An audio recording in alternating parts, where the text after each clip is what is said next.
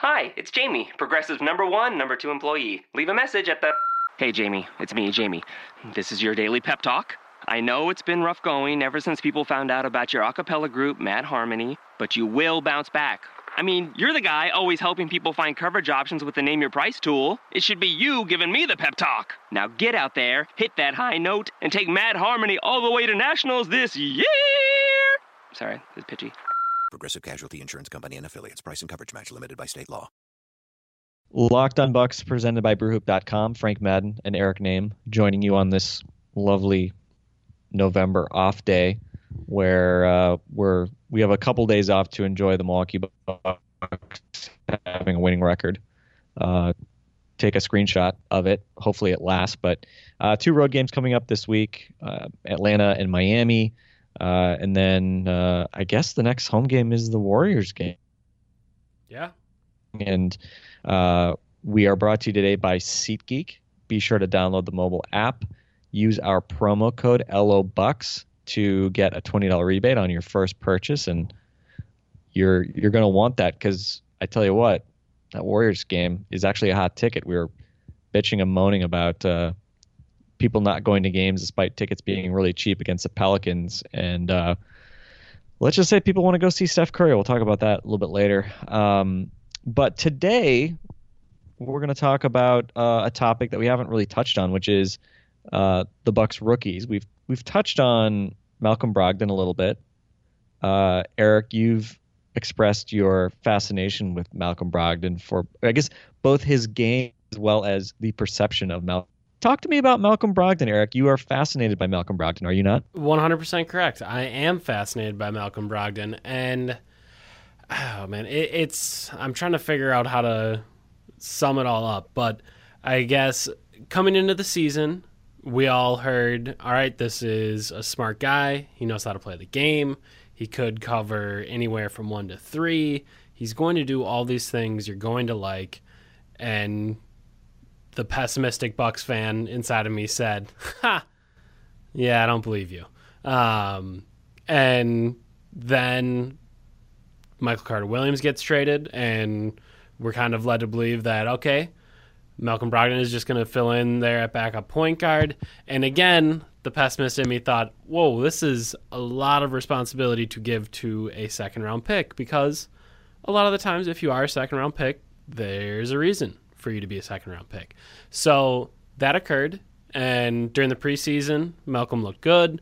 Uh, during summer league, we talked about his insane assist to turnover ratio, and throughout all of these all these landmark times as we kept going, he kept looking good. And again, the pessimist in me thought this this can't continue, and it has and he's continued to be great for the Bucks. And uh, again, he he helped down the stretch. Um, I tweeted out the quote about him uh, from Giannis after the game, and Giannis talking about how. Uh, it's unbelievable that Malcolm is so freaking mature, and it's just it's just unbelievable. And they they don't view him as a rookie. Giannis thinks of him as a ten year veteran. And again, I just can't can't bring myself to accept this. I am a questioner of things.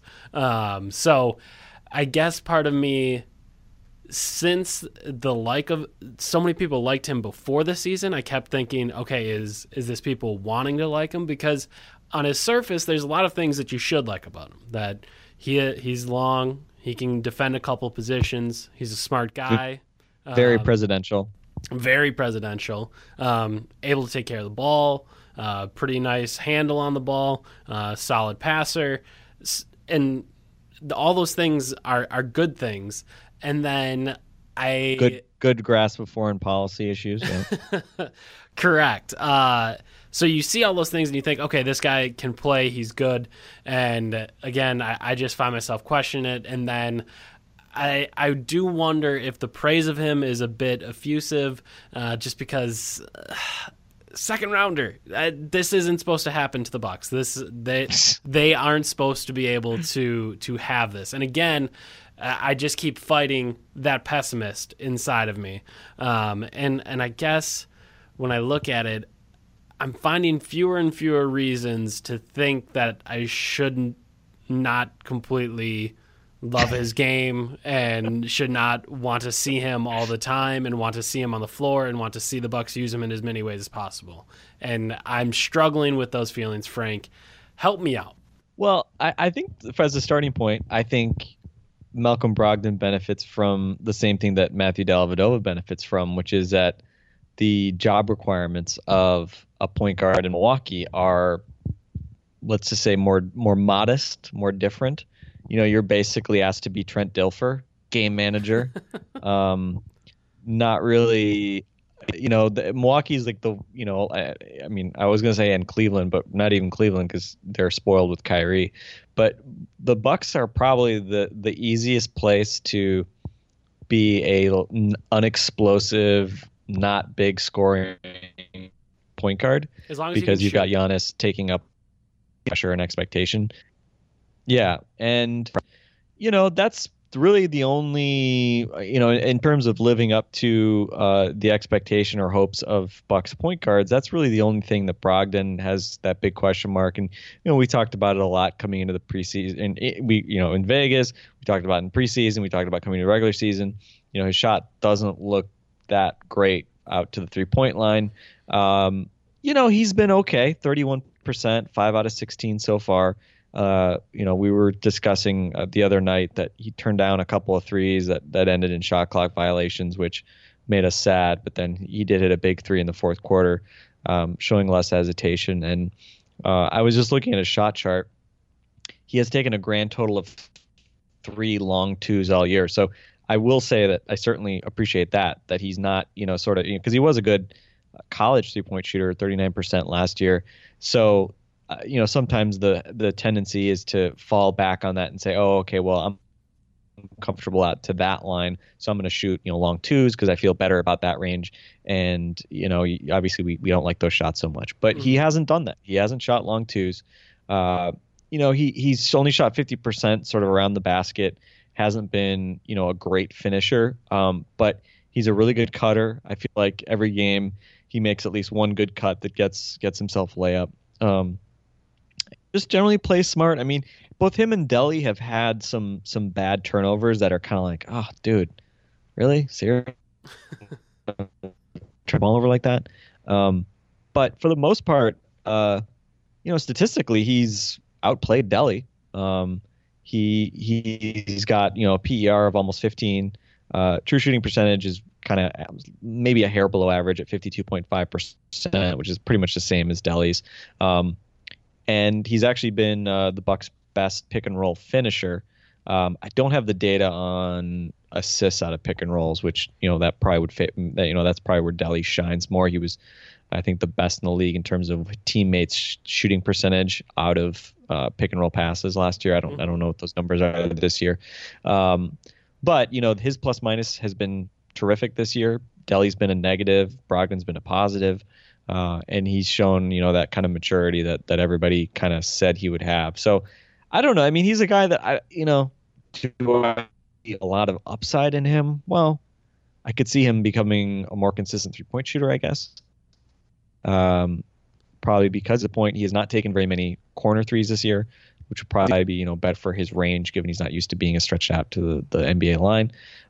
But um, you know he's been he's been good and I think he's been steady, which has been important for the Bucks. And um, I thought that you you were looking up some interesting stats on that topic and and why you know that sort of veteran savvy, maybe in terms of like, especially in crunch time, he's been really good. Yeah, and I, I guess the one thing I I always think about is there's been a couple games now, and I I don't couple obviously is not a very specific term, but there has been times where I've watched Malcolm Brogdon in the first half, maybe even sometimes in the third quarter, and thought, "Oof, Malcolm is not having a good game," and it and it is after one of those turnovers you mentioned, where it's just like you're too good to do that. Like, there's no way that you just made that turnover, or it's when he doesn't realize that the shot clock is running down, and I'm thinking to myself, man, that's a pretty rough spot there for Malcolm.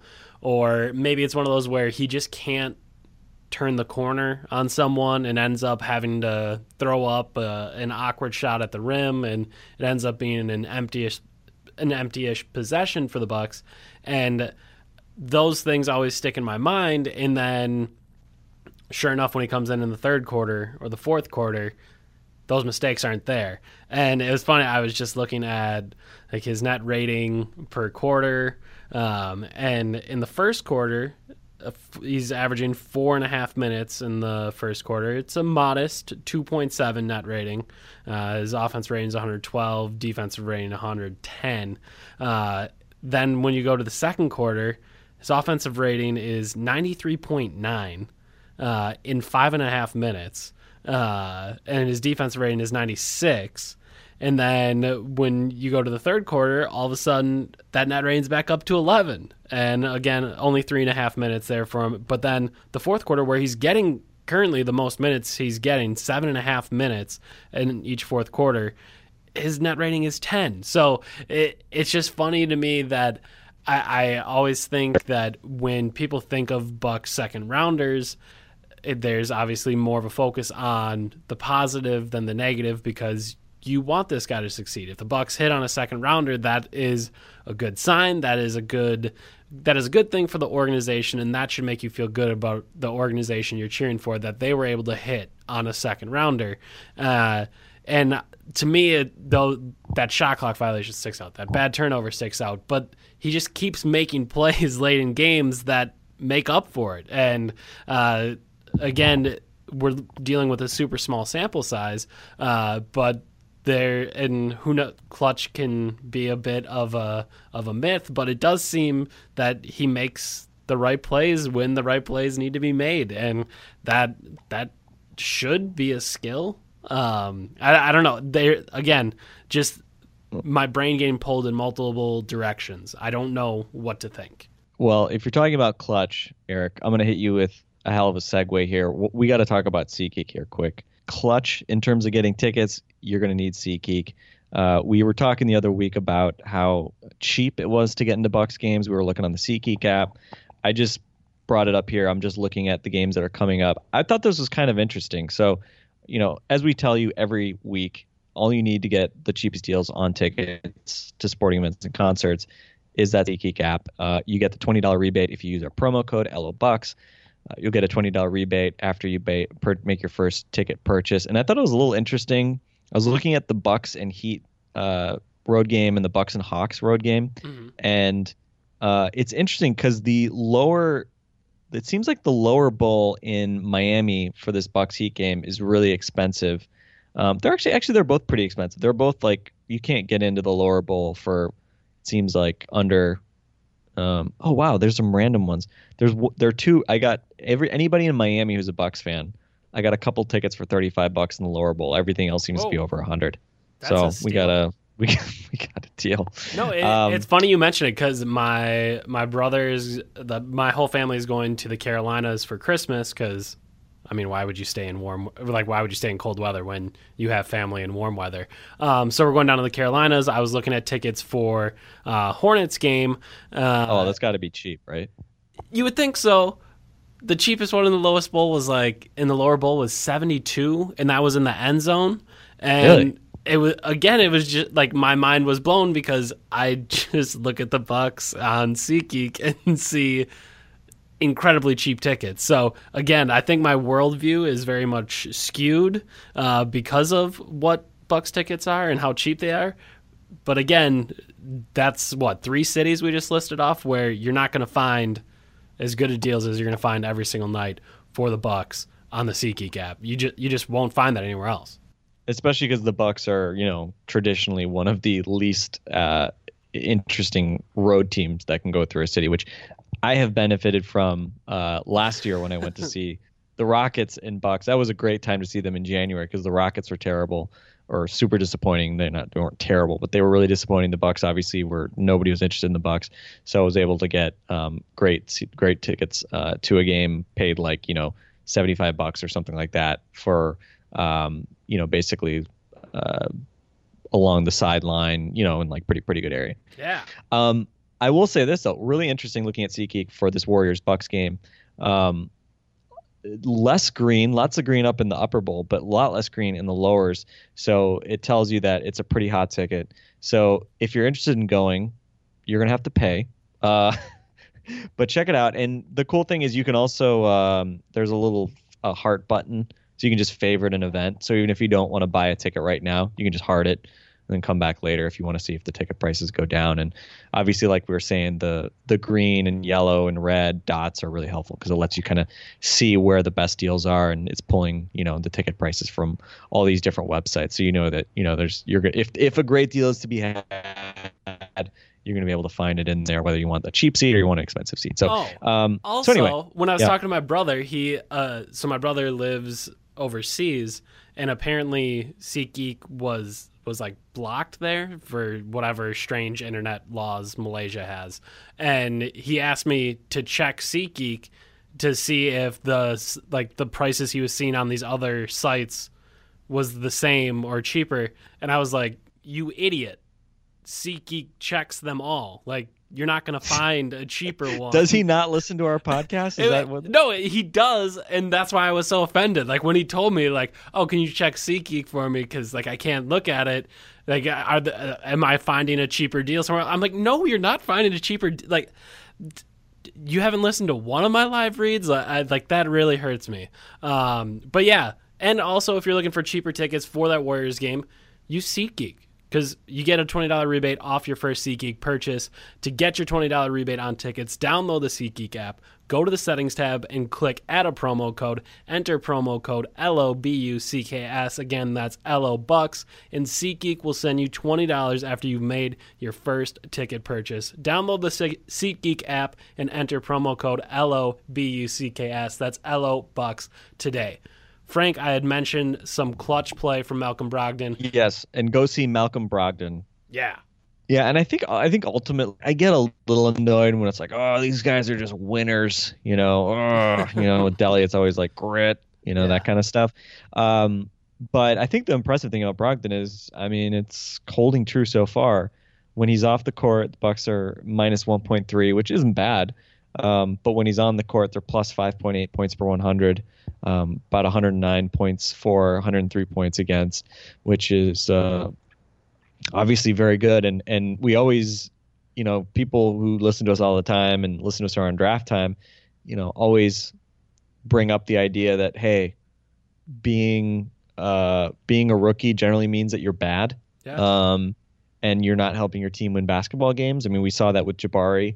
Um, it's still a process for him as as talented as he is. I mean, he's still a negative player when he's on the court, despite the fact that he's playing with Giannis so much of the time. yeah. Um, you know, just barely. He's minus 1.0 this year. Uh, so it's a, it's definitely a process. Um, and it's also interesting too because so often these guys that are um, older players like Buddy Hield, everybody's like, oh, Buddy Hield, he's NBA ready. Buddy Hield's been garbage, you know. Yeah. He's been terrible, and it doesn't mean that Buddy Hield is always going to be terrible, but there is a huge learning curve, regardless of whether you played four years in college or not. And you know, Draymond Green, four-year player in college, obviously an All-Star now. He was complete garbage as a rookie. He like barely Yeah. played, and his numbers were just terrible. So I, I think people need to appreciate that. You know, the fact that Brogdon is not just a solid rotation player, but one that actually, as of now, seems to actually you know help you outscore the other guys, which is ultimately the whole point of basketball. Um, that's that's not common, and you know it's not to say that we haven't seen stuff like this before. Uh, you know, I think Nate Wolters, you know, maybe not stylistically as much, but just in terms of a second rounder coming in and playing major rotation minutes and you know holding his own and everything, he's kind of maybe the the easiest guy to point out and and uh, certainly a cautionary tale just because obviously his kind of career went went off the rails pretty quick um, after that maybe like first half season or so in Milwaukee. But um, but I think you know yeah Brogdon's been encouraging and um, you know he doesn't have to get much better. I don't think. I think really just if he improves his three point shot. I mean he he has no second gear or third gear or fourth gear. He's got one speed. He's not explosive. Um, but he's long armed. He's strong and uh, you know he's smart, obviously, and and if he can just more, you know, a bit more reliably hit hit those threes, that that would be definitely a positive thing. By the way, I just checked. Nate Wolters in his rookie season had the best net rating on the Bucks, uh, minus one point eight. That was the best in the 15 and 67 season. Um, they were minus 12 points per 100 with him off the court, It- minus 1.8 with him on the court. So Nader's gonna Nate. Rest in peace. Why don't we talk about the guy that I mean, we at least touch on Brogdon because he plays. Uh, but why don't we why don't we talk about that other Bucks rookie who happened to be picked tenth overall, twenty six spots ahead of Brogdon? Um, I don't know. What do we uh, can? Is there anything we can even say about Thon Maker at this point? Do we think he might play this year? We obviously were debating that in the preseason, and so far he hasn't really played. But uh, is there some scenario where we think he might play this year? Um, I guess it all still depends on how likely or unlikely you think it is that the Bucks are going to make a move. Uh, how likely is it that one of those three bigs is going to get traded? Uh, how likely is it that I don't even? I mean, you you don't want to think more injuries, but injuries are relatively commonplace in the NBA. So you have to assume there's going to be some injuries, or maybe he can get some run. Um, it looks very difficult right now because honestly, when I see the Bucks' current, I don't even twelve man rotation, eleven man rotation, I don't know what you want to call it, but do you ever feel like this team needs some injuries? I mean, uh, it's like I, I, I hate to say that at all. No, I don't. I hate to say it, but that's part. Of, I mean, that's a big reason why, you know, and, and I understand people want to see a tighter rotation or better definition, or they just want to see the guys they like play more. Um, but a big piece of why so many guys are playing is because everybody but Khris Middleton is healthy. Um, yeah.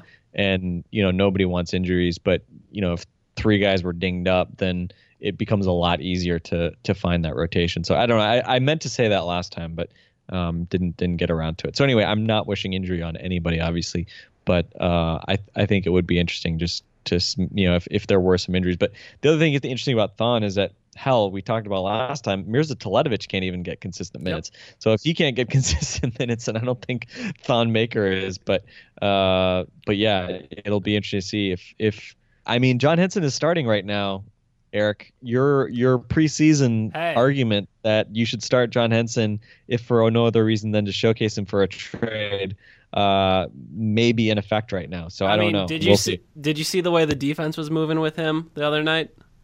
Other 29 NBA GMs that listen to Locked On Bucks. Oh, uh, on a string, on a string. They were moving. They were together.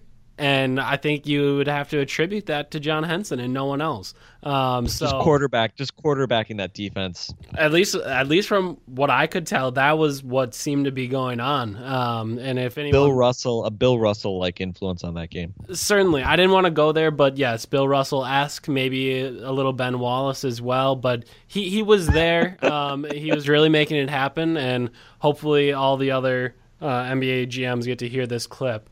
Uh, but yeah, it, it it is interesting, especially when you watch some of these other teams that are really struggling.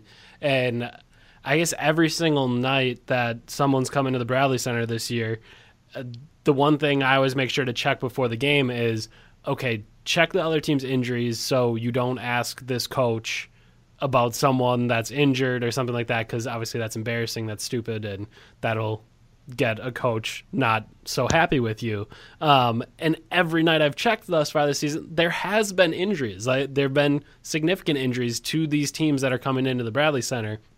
And when you think about the Bucks, Terry misses a couple games because of uh, uh, the funeral of his grandmother, and beyond that, there really hasn't been much with the Bucks. And again, obviously, Khris Middleton injury hanging over the whole season, and yes, that's monstrous and huge. But that those other smaller nagging injuries that occur in the NBA all the time aren't haven't really happened thus far in those nine games. And yeah, it'll be interesting to see kind of how it plays out. I guess one positive I take with Thon from this season thus far is he appears to be well liked on the team. Um, I, I do think that can be a problem at times for a teenager on a team full of men. Uh, obviously, the Bucks have quite a bit of experience with it as they've drafted a teenager. What four years in a row now here? Giannis you're just you're just begging for people in their cars and at work to be muttering to themselves about jokes about how he's not really a teenager. But uh, let's just acknowledge that that people people are all thinking that, and that that's fine. Uh, but yes, he is well liked. He and last year there was kind of that like mascot like effect for Rashad Vaughn too. Yeah, that guys seem to really be rooting for him. Absolutely. Um, and this year it seems like that's the same thing. I mean, he he was uh, what wasn't it? Didn't he say after that the Pacers game when he hit the two threes that the kid asked the guys in the in the huddle like what they wanted to run or who they wanted to run the play for, and you know they said him and and uh, And it was and it was cool. Rashad. Like Rashad was the guy- the that's what they said or after the game that's what Rashad said was that uh, okay we're all going in we gotta I think maybe the shot clock was coming down in whatever situation or maybe it was after timeout and he asked okay who do we get the shot for and Rashad was like Thon who else? Like we got we gotta get Thon the shot. And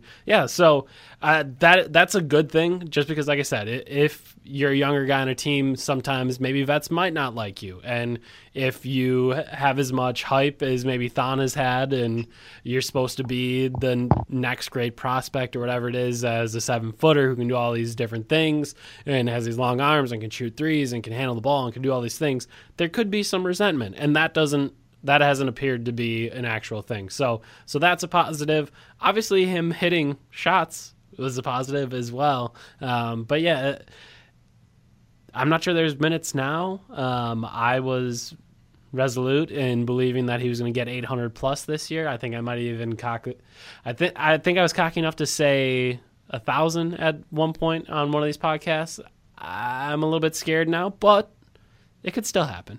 Well, I mean, how can Jason Kidd not get a guy who currently has? Um, I mean, you know, we always talk about how Giannis's numbers. If you, you project out Giannis's numbers over a full season, they'd be the first in NBA history. Well, no player in NBA history has ever had a PER of thirty-seven point four True. and a true shooting percentage of ninety-two point two percent. But Facts. Thon Maker has that right now. So I don't know. Maybe they should put his uh, his season in bubble wrap and just you know not play him to to preserve those magic numbers. Which, of course, twelve minutes probably doesn't qualify you for anything. But um, but it is kind of funny uh, that uh, you know he he's in twenty seven points and twenty and twenty one rebounds per thirty six minutes. I can Eric. live on those projections. I'm okay. okay with that. I don't know how you can argue with that. Yeah. In in all seriousness, seriousness though, it is a little weird. He he's interesting to watch because his lack of strength is a problem. Um, It is. and uh, he doesn't like it, if you played him at center at this point it would be effectively a very small lineup in the sense that his rebounding would would he would he would have a hard time holding up against you know big big strong NBA centers and I also it's a little weird I I noticed it a little bit in Vegas but for a guy whose combine numbers were some of the most explosive, best, you know, vertical quickness, all that stuff, Mhm. uh, for a seven footer ever, he he seems kind of I don't know what it is. Like he it doesn't he doesn't have it doesn't seem to have like quick hops.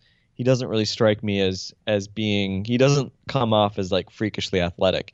He comes off as very very like quick and he runs really well, especially obviously for his height. But um, but that's kind of an interesting thing that I wonder as he gets stronger and works out with you know NBA strength and conditioning folks. I hope that maybe he can get you know that stronger base, stronger core, and add some explosiveness. Like I mean, Giannis is more is definitely more explosive now than he was as uh, as a you know a rookie, for instance, when he was you know really skinny. Um, and so I don't know. I mean, I'm hoping, and again, insert your joke here about how he's actually 23 and thus more mature or whatever, and physically. But, um, but obviously, I think the Bucks believe that he can add weight. That was, you know, part of the reason why they were willing to roll the dice, even with whatever uncertainty there may have been around his age and, and stuff. So, um, so I don't know. It'll be interesting to see. But I think the fascinating thing is that he's he's he's looks like he's going to be a jump shooter, and I'm Yeah. curious. I'm curious if um, ends up being kind of low efficiency because he is so perimeter oriented and Hmm. maybe doesn't crash the boards and get as many easy buckets as you want. Um, but I, I don't know. I mean, it's at this point, it's you know projecting and from extrapolating from 12 minutes, right? So it's it's pretty hard to say. yeah. But I am I am curious to see how all that uh, kind of shakes out. I mean, uh, like when we talked with Jonathan Tjarks, the the idea kind of is, and I think this is kind of what Bucks fans have dreamed about is okay, he's going to be your five, and he is going to be a perimeter player.